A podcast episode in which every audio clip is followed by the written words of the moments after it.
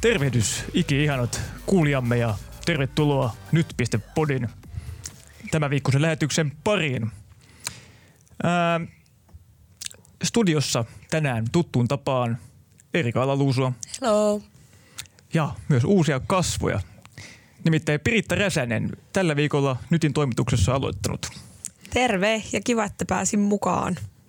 Miten on mennyt ensimmäinen viikko? Tota, tosi kivasti. Vähän vielä sellaista häsläystä, mutta että eiköhän se tästä nyt lähde sitten.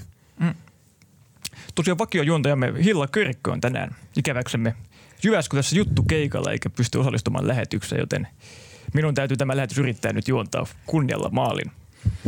Mutta t- sitä edesauttaa se, että nyt liite on tälläkin viikolla leiponut kolme kovaa puheenaihetta. Tällä viikolla puhutaan hieman perussuomalaisista naisista ja heihin liittyvästä internet-huumorista. Sekä pohdimme sitä, että mitä on tosiaan hyvä musiikki. Voiko sitä määritellä objektiivisin mittareen ja onko se edes mielekästä. Mutta sitä ennen puhukaamme hieman lapsista ja julkisesta tilasta. Ikuisuusaihe, joka säännöllisesti pulpattaa somekeskustelussa pintaan.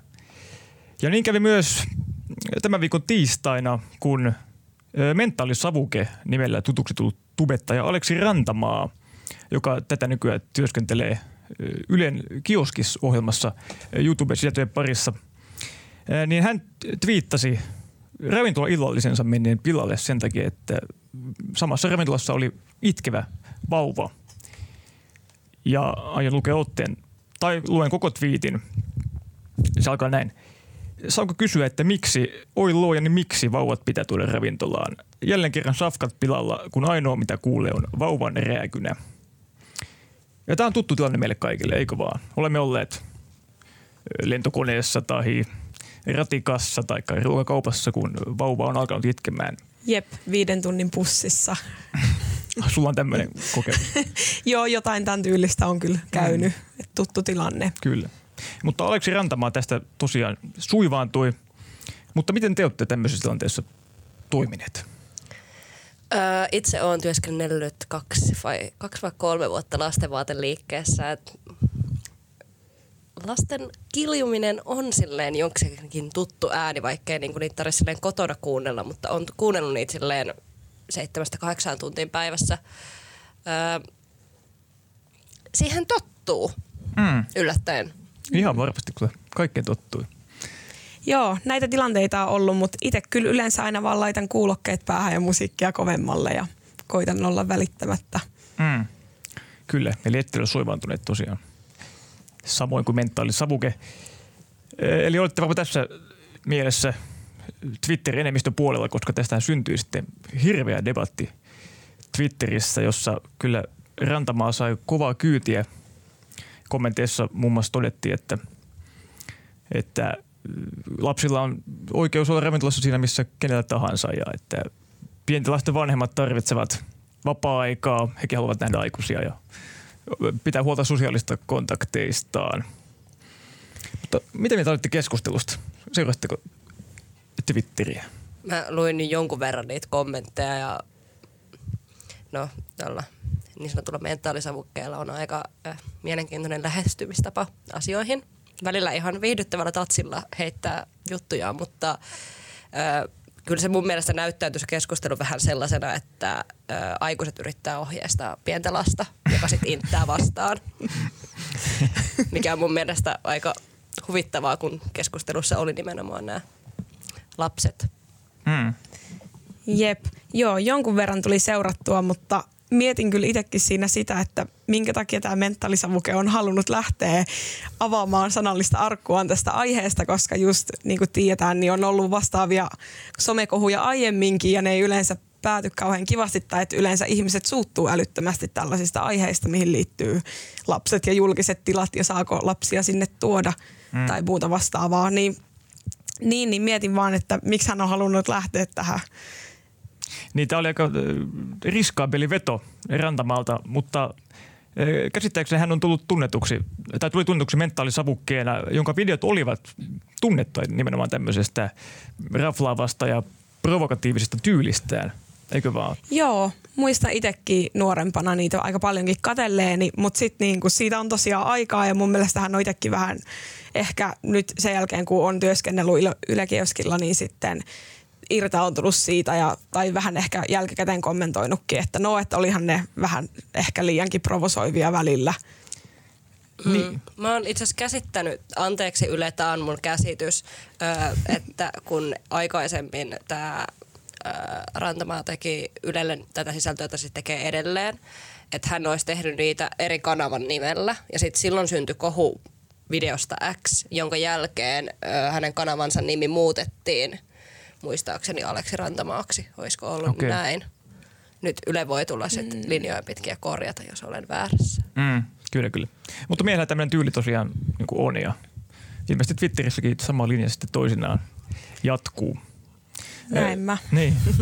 Mutta tosiaan keskustelu otti sitten osaa jopa ihan arvovaltaiset tahot, nimittäin Vasemmistoliiton kansanedustaja Anna Kontula muun muassa kommentoi, että tosiaan lapsilla on yhtäläiset oikeudet olla ravintolassa kuin räntämaallakin ja että jos menee julkiseen ravintolaan syömään, niin on pakko sietää erilaisia häiriöitä, mikä eittämättä aivan totta.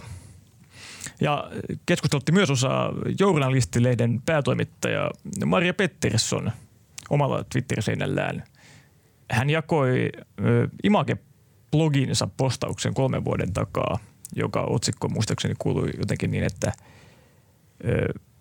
niin kuin ohjata lapsettomalle lasten kohtaamiseen tai jotenkin ideaalita, että mm. kuinka lapsettomana voit kohdata lapsia ja miten toimit. Ja siellä oli niin kuin, numeroitu ohjelista, kuinka toimia ja yksi kohtaus tuli tämä, että jos lapsi itkee ratikassa, niin kuinka toimia. Pointti on, että täytyy sietää sitä omaa ärsytystä vaan ja koittaa tukahduttaa se. Joo, se oli mun mielestä hyvin, miten siinä oli kirjoitettu jotenkin siitä, että, että sellainen tuhat, tuhahtelu ja silmien pyöräytykset ja muut ei auta siinä mm. tilanteessa, että niillä ei sitä lasta saa vaiennettua, että mm. täytyy vaan kestää. Niin, mä oon miettinyt monesti sitä, no varsinkin kun on ollut niin kuin lasten vaate alalla töissä ja sitten on seurannut sitä niin kuin äitien tuskailua tai isien tuskailua, kun ne lapset huutaa. Niitä hävettää hirveästi. Ei, ei siis, niillä on kamala olla, kun se lapsi huutaa. Ja ne miettii mm. sille, että hitto, mä oon julkisella paikalla, tämä lapsi itkee tässä, mitä mä teen, että mä saan tämän hiljaiseksi, koska kaikki katsoo mua ja kaikkia ärsyttää. Niin ketä, siis ketä se palvelee siinä vaiheessa, että me taukoa päätä siihen? tai kirjoitat sitä Twitteriin. niin. sillä, sillä on ja sillä vanhemmalla paha mieli ja se on sitä, itsekin sitä mieltä, että se lapsi voisi olla jo hiljaa, mutta lapsi ei välttämättä voi sille tunteelleen sillä hetkellä mitään. Nimenomaan ja puhumattakaan sitä lapsesta, minkälaista tunteita hän kokee ja tuskaa. niin. Suurta surua ja vääryyttä. Mutta tosiaan tämä kohusa sitten samana iltana vielä lisää vettä myllyyn, kun Rantamaa kirjoitti uuden twiitin. Hän ei suinkaan pahoitellut tätä aiempaa twiittiä, niin kuin jotkut toistuisivat ehkä saattaneet tehdä, vaan hän otti tämmöisen, tai ehkä jatko samalla linjalla, mä luen sen taas kokonaisuudessaan. Yhy, byö, eikö pienen vauvan vanhemmilla ole oikeutta käydä ravintolassa? Kultaseni on, mutta jättäkää se huutava paskakone hoitoon, ettei pilaa muidenkin iltaa. Mitä mieltä olitte tästä ulostulosta? Mm, niin. niin. Mitäs tohon, mitäs tohon sanomaan? Aika lapsellinen kommentti. Joo, ja ehkä moni olisi sen jälkeen, kun näki minkälaisen kohun se ensimmäinen twiitti jo aiheutti, niin tajunnut tai niin kuin ajatellut, että ehkä kannattaisi pyytää anteeksi tai jättää tämä aihe rauhaan, mutta hän sitten päätti puolustautua vielä. Niin, tai perustella jotenkin paremmin se oma kantansa, että miksi hän kokee tälle, eikä jatkaa tavallaan sitä niin sanottua öyhöttämistä. Mm. Kun, niin kuin jos sulla on joku mielipide, joka on tuommoinen raflaava, niin perustele se hyvin, niin kaikki on varmaan ihan fine sen ja voi jatkaa elämäänsä sitä rauhassa ja hän voi sitten tuhahdella, kun lapset on ravintolassa, mutta mm. jos tavallaan se perustelu on tuo, niin... Niin, se on aika heikolla, heikolla jäljellä kyllä tämä argumentti niin. siinä vaiheessa, että jos on tätä luokkaa tosiaan perusteet, mutta siellä keskustelusta äityy aika kovaksikin, tai että siinä mentiin sitten myös henkilökohtaisuuksiin Rantamaan kohdalla ja häntä muun muassa nimitettiin lapsivihamieliseksi. Ja siitä syntyi ihan kiintoisa keskustelu Twitterissä, mutta ei Rantamaan kontekstissa, vaan Suomen kontekstissa, että onko Suomi mm-hmm. lapsivihamielinen maa. Monet kommentoijat sanovat, että esimerkiksi Saksassa lapsia siirretään paljon paremmin julkisissa tiloissa, ravintoloissa ynnä muissa. Ja joku komppasi, että sama tilanne on Espanjassa ja Italiassa vai mikähän se yksi maa oli. Että. Mm. Oletteko te matkustellessanne huomanneet moista tai onko teillä näkemystä tähän asiaan? Siis mä en ole ehkä matkustellessa huomannut, mutta mä oon kyllä hirveästi niinku huomannut puhetta siitä, että varsinkin äidit, jotka on sitten on yleensä päivät yksin pienten lasten kanssa kotona, niin paljon potee yksinäisyyttä ja sitä, että ja kaipaa sitä muiden aikuisten kohtaamista. Ja mun mielestä tällainen keskustelu ei hirveästi auta siinä, että he uskaltaisi lähteä ihmisten ilmoille pienten lasten kanssa. Et ehkä siinä on jotain perää sitten, että Suomessa ollaan jotenkin vihamielisempiä lapsia kohtaan julkisilla paikoilla. Mm. Mä, käyn, mä oon matkustellut ehkä sellaisiin paikkoihin tai tehnyt niin paljon omatoimimatkailua esimerkiksi, että lähtökohtaisesti mä en kohtaa ehkä lapsiperheitä mun mm, niin, se on tietysti. kohteessani. Olen tietysti itse lapsena joskus matkustanut, mutta en mä ole kyllä silloin osannut mitenkään arvioida sitä, että... Koitko lapsivihamielisiä? Niin, että oltiinko minua kohtaan Kolmenvuotiaana Teneriffalla. en viitsi nyt paljastaa lapsuuden traumojani tässä, mutta... ne kaivettiin esiin. Kyllä, näin se on.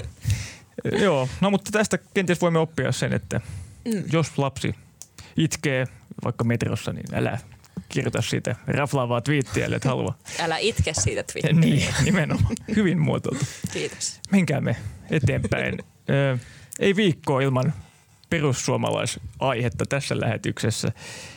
Mm. Sinä, Piritta, kirjoitit ensimmäisellä viikollasi jutun Redditissä kierteestä meemistä. Se oli hupaisa meemi, se oli kuvattu kenties jossakin torilla. Joo. Tämmöinen vaaliteltta. Teltassa luki perussuomalaiset naiset ry. Joo. Ja teltalla päivystikin kaksi vanhaa ukkoa, eikä naisia näkynyt mailla halmeella. Joo. Eli siis mä lähdin selvittämään, että mistä tämä kuva on peräisin. Me vähän veikkailtiin, että tämä voi olla joku vanhempikin kuva.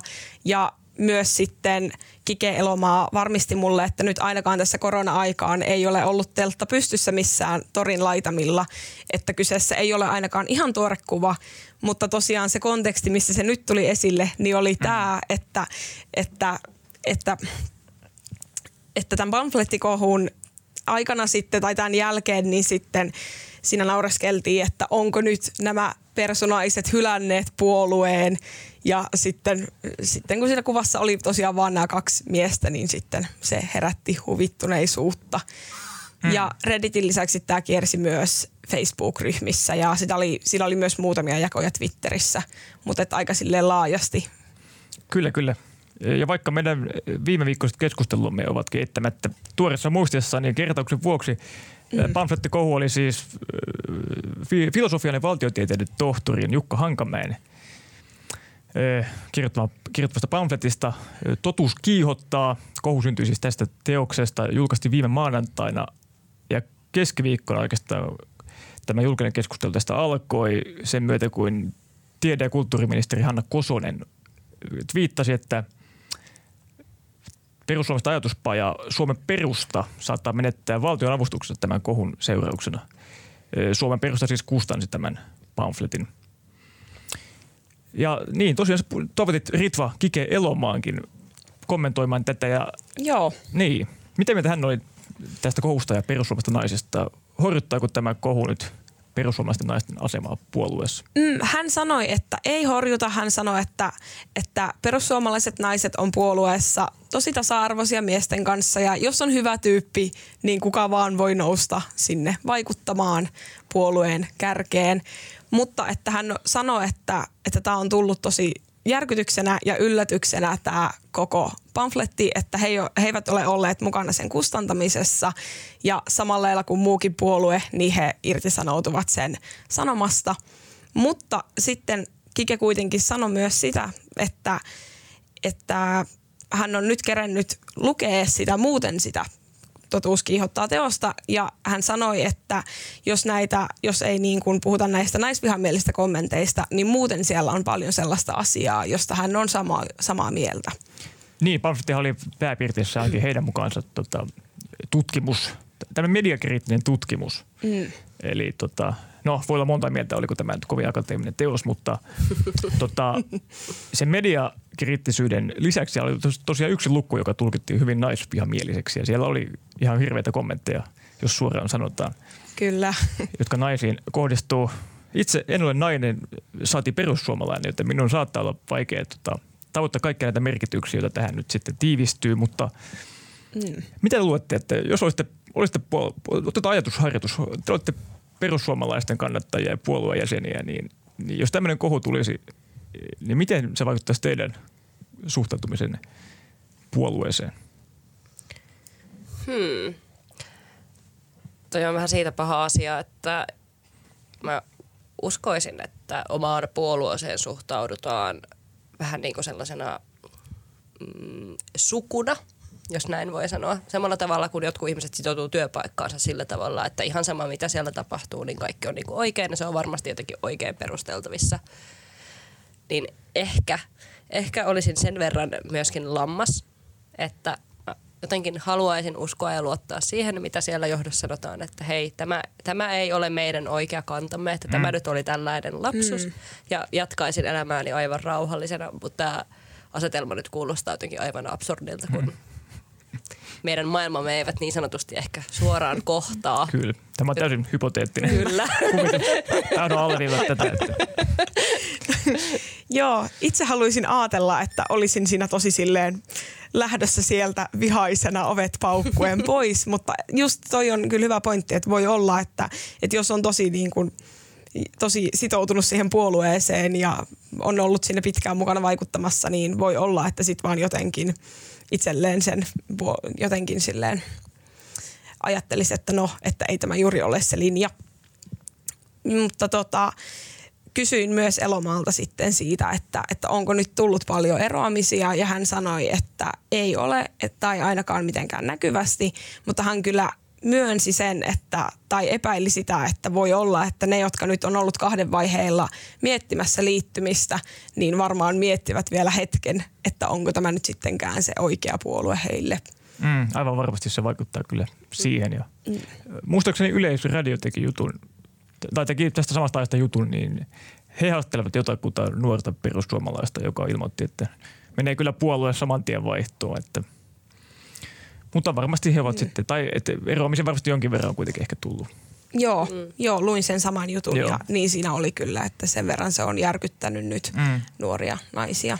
Kyllä, kyllä. Sanoiko toi äh, Kike, kun kysyit, tai kysyitkö häneltä sitä, että että miten, niin kuin, minkälaista keskustelua se on herättänyt heissä, että mitä he on puhunut siitä asiasta? Joo, siis hän sanoi, että se palautemäärä on ollut aivan valtava, että sekä puolueelle että sitten perussuomalaiset naiset rylle, että sitten Elomaalle itselleen on tullut aivan järjetön määrä palautetta ja se on ollut, no paljon on tullut negatiivista, mutta hän sanoi, että vielä enemmän on ehkä tullut sellaista hämmentynyttä palautetta, että moni on vaan nopeasti jostain otsikosta nähnyt jotain nostoja siitä teoksesta ja sitten ihmetellyt, että, että mikä homma tässä nyt on, että, että onko tämä nyt puolueen virallinen kanta vai mm. että mitä.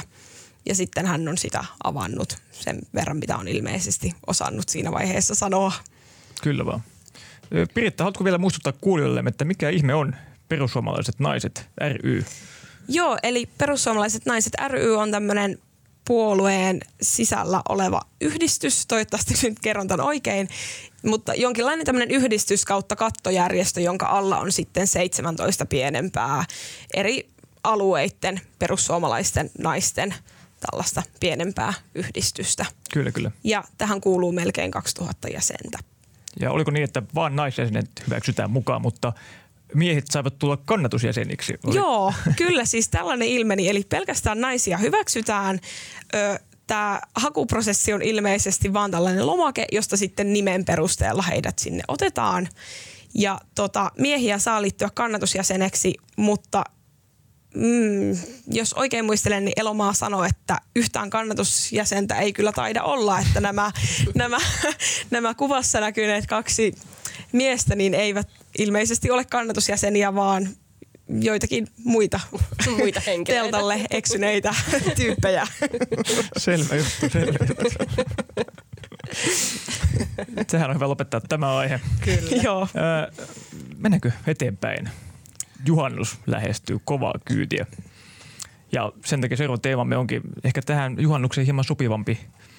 Nimittäin musiikki uskallan väittää, että monen juhannukseen musiikki kuuluu ihan tärkeänä osana. Oli se sitten saunan päälle järvenrannassa kuunneltu järviradio tai sitten nuorten juhannusbileissä huutavalla desibelillä soitettu jumputus. niin uskallan väittää, että tässä maassa juhannuksena on yhtä monta musiikkimakua esillä kuin on yksilöitäkin. Mutta onko olemassa objektiivisesti mitattavaa hyvää musiikkia? Tätä lähti toimittaja Jose Riikonen selvittämään ympäri Suomen. Eli kysymys, kysymys, kyse oli vain siitä, että jokaisella on mielipide musiikista, mutta onko jotain tämmöisiä absoluuttisia mittareita tai yhteisiä periaatteita, joilla voitaisiin arvottaa, että onko joku todella hyvää musiikkia, joku toinen taas huono.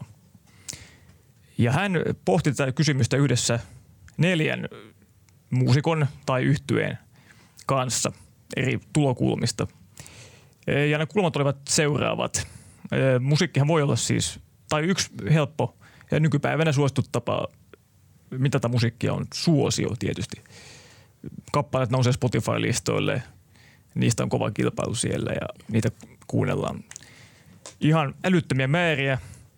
Ja tätä aspektia hän pohti Anna Abrion kanssa, joka tekee musiikkia Abrion nimellä, olenko oikeassa? Mm, kyllä. Kyllä. Eli niin kuin suosi on yksi mittari ja miten tämä suosittu biisi, sitä Abrio myös avasi. Pitää olla tarttuva kirtsi ja koukku ja rakenne on kaavamainen A-osa, kirtoisa B-osa, kirtoisa ja C-osa.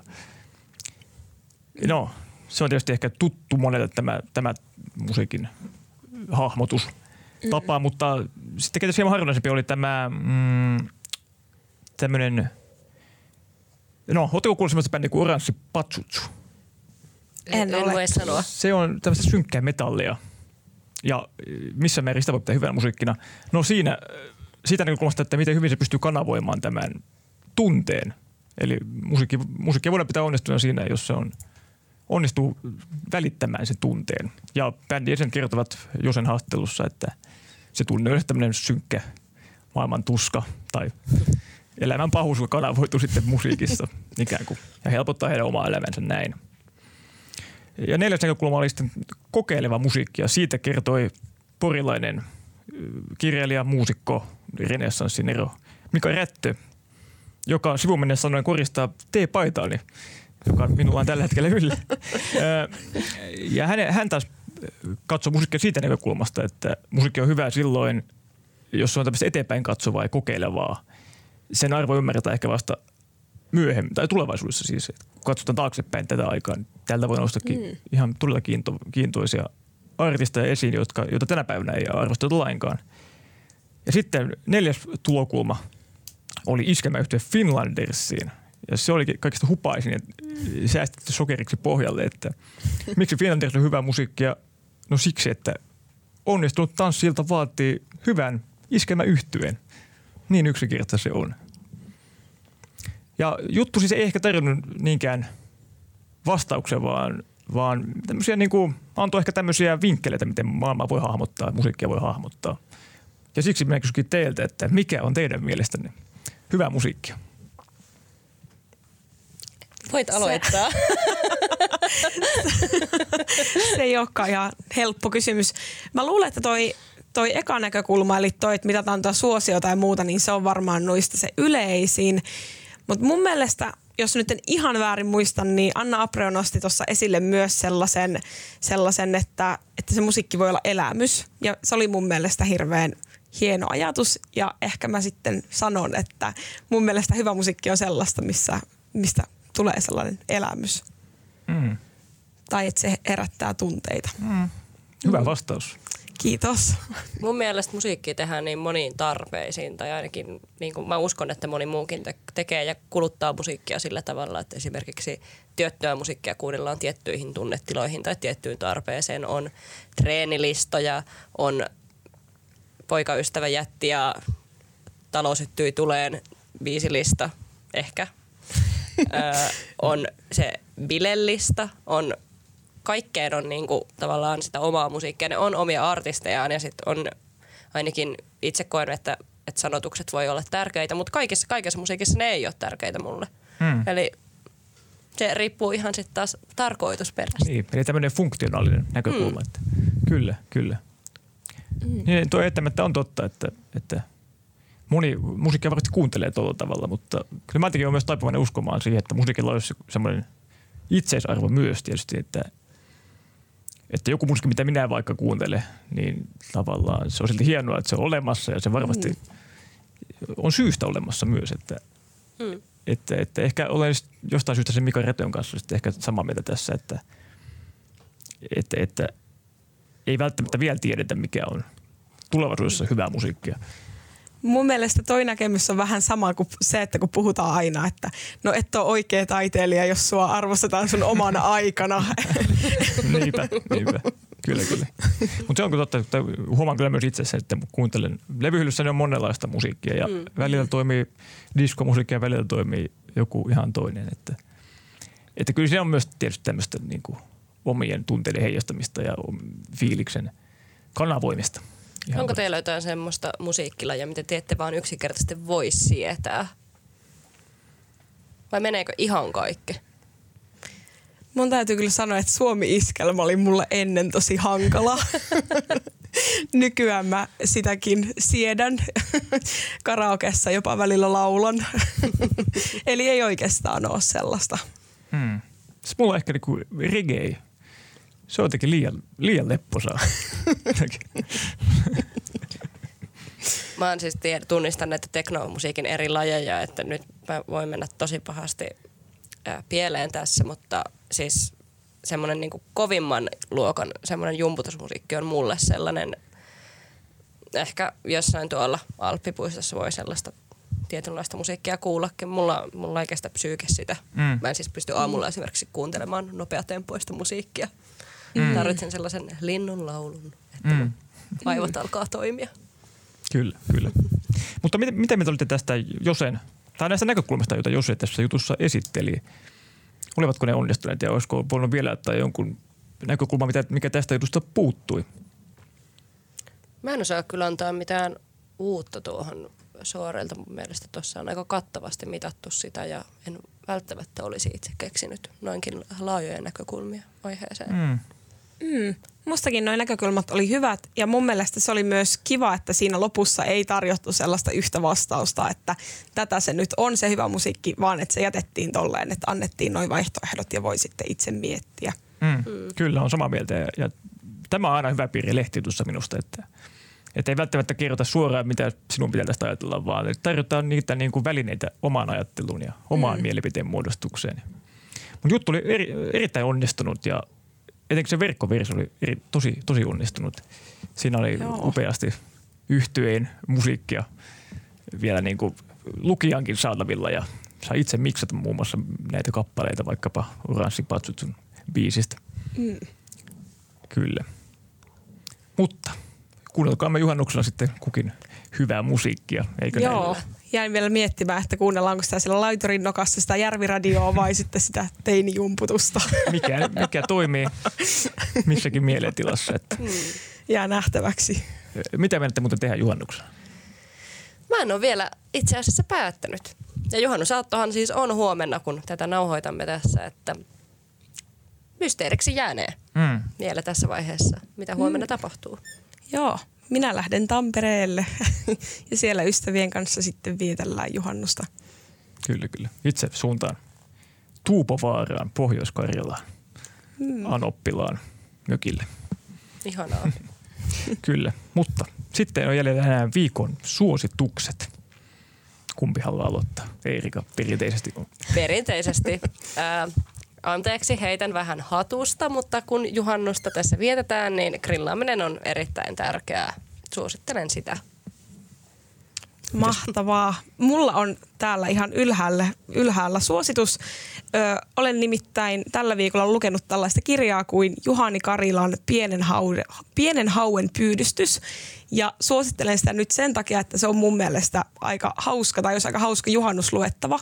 Et siis kyseessä on siis tämmöinen maagista realismia, tämmöinen fiktiivinen teos, jos, joka sijoittuu tuonne Lappiin Lappiin ja sitten siellä Lapissa tapahtuu kaikkea kummallista, että muun muassa Peikko tulee keittiön ja varastaa nakkikeiton ja sitten ne lappilaiset on vaan silleen, että, että no hei, se vaan haluaa lähteä kalalle, että kuka lähtee käyttämään ja kylässä asuu noitia ja tämä on kaikki ihan sellaista normaalia.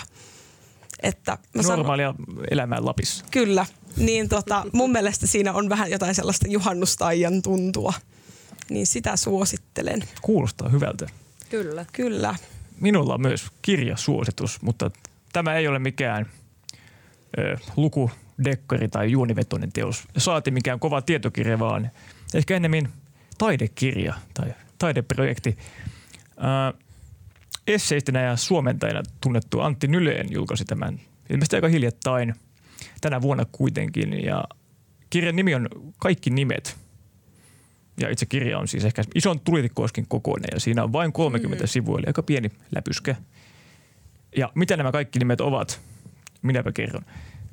Ne, ne ovat Antti Nyleenin vuonna 2015 ajasta iäisyyteen siirtyneen Jarvis-kissan lempinimet. Eli kirjassa 42 lempinimeä kissalle ja ne on ripoteltu sinne tyylitellysti sinne sivuille. Harvaan, harvaan, Wow. harvalla tota, tämmöisellä typografisella otteella. Ja musta on aivan nerokas ajatus, että tota, pistetään kirjo, kissan lempinimiä kansiin. aivan päätön. Mä haluaisin nähdä myyntiluvut tässä vaiheessa. Ne on varmasti hyvin pienet, koska kirjaa on tehty vain 30 kappaletta. Okei. Ei voida puhua mistään bestselleristä. Vautsi. Ja sulla, onko se nyt yksi niistä 30? Joo, numero 22 oli, oli numeroitu sitten nämä kaikki harvat teokset. Ja en ole vielä päästy ihan loppuun asti, että säästelin tätä vaikka juhannukseksi. Ja. Mutta nyt liittyy toivottaa kaikille hyvää juhannusta ja pysykää kuivalla maalla tai jos menette vesille, niin muistakaa pelastusliivit. Ja tässä on kaikki tällä viikolla ja me palaamme ensi viikolla asiaan taas uusin puheenaiheen. Yes. Moikka. Moikka. Moi moi.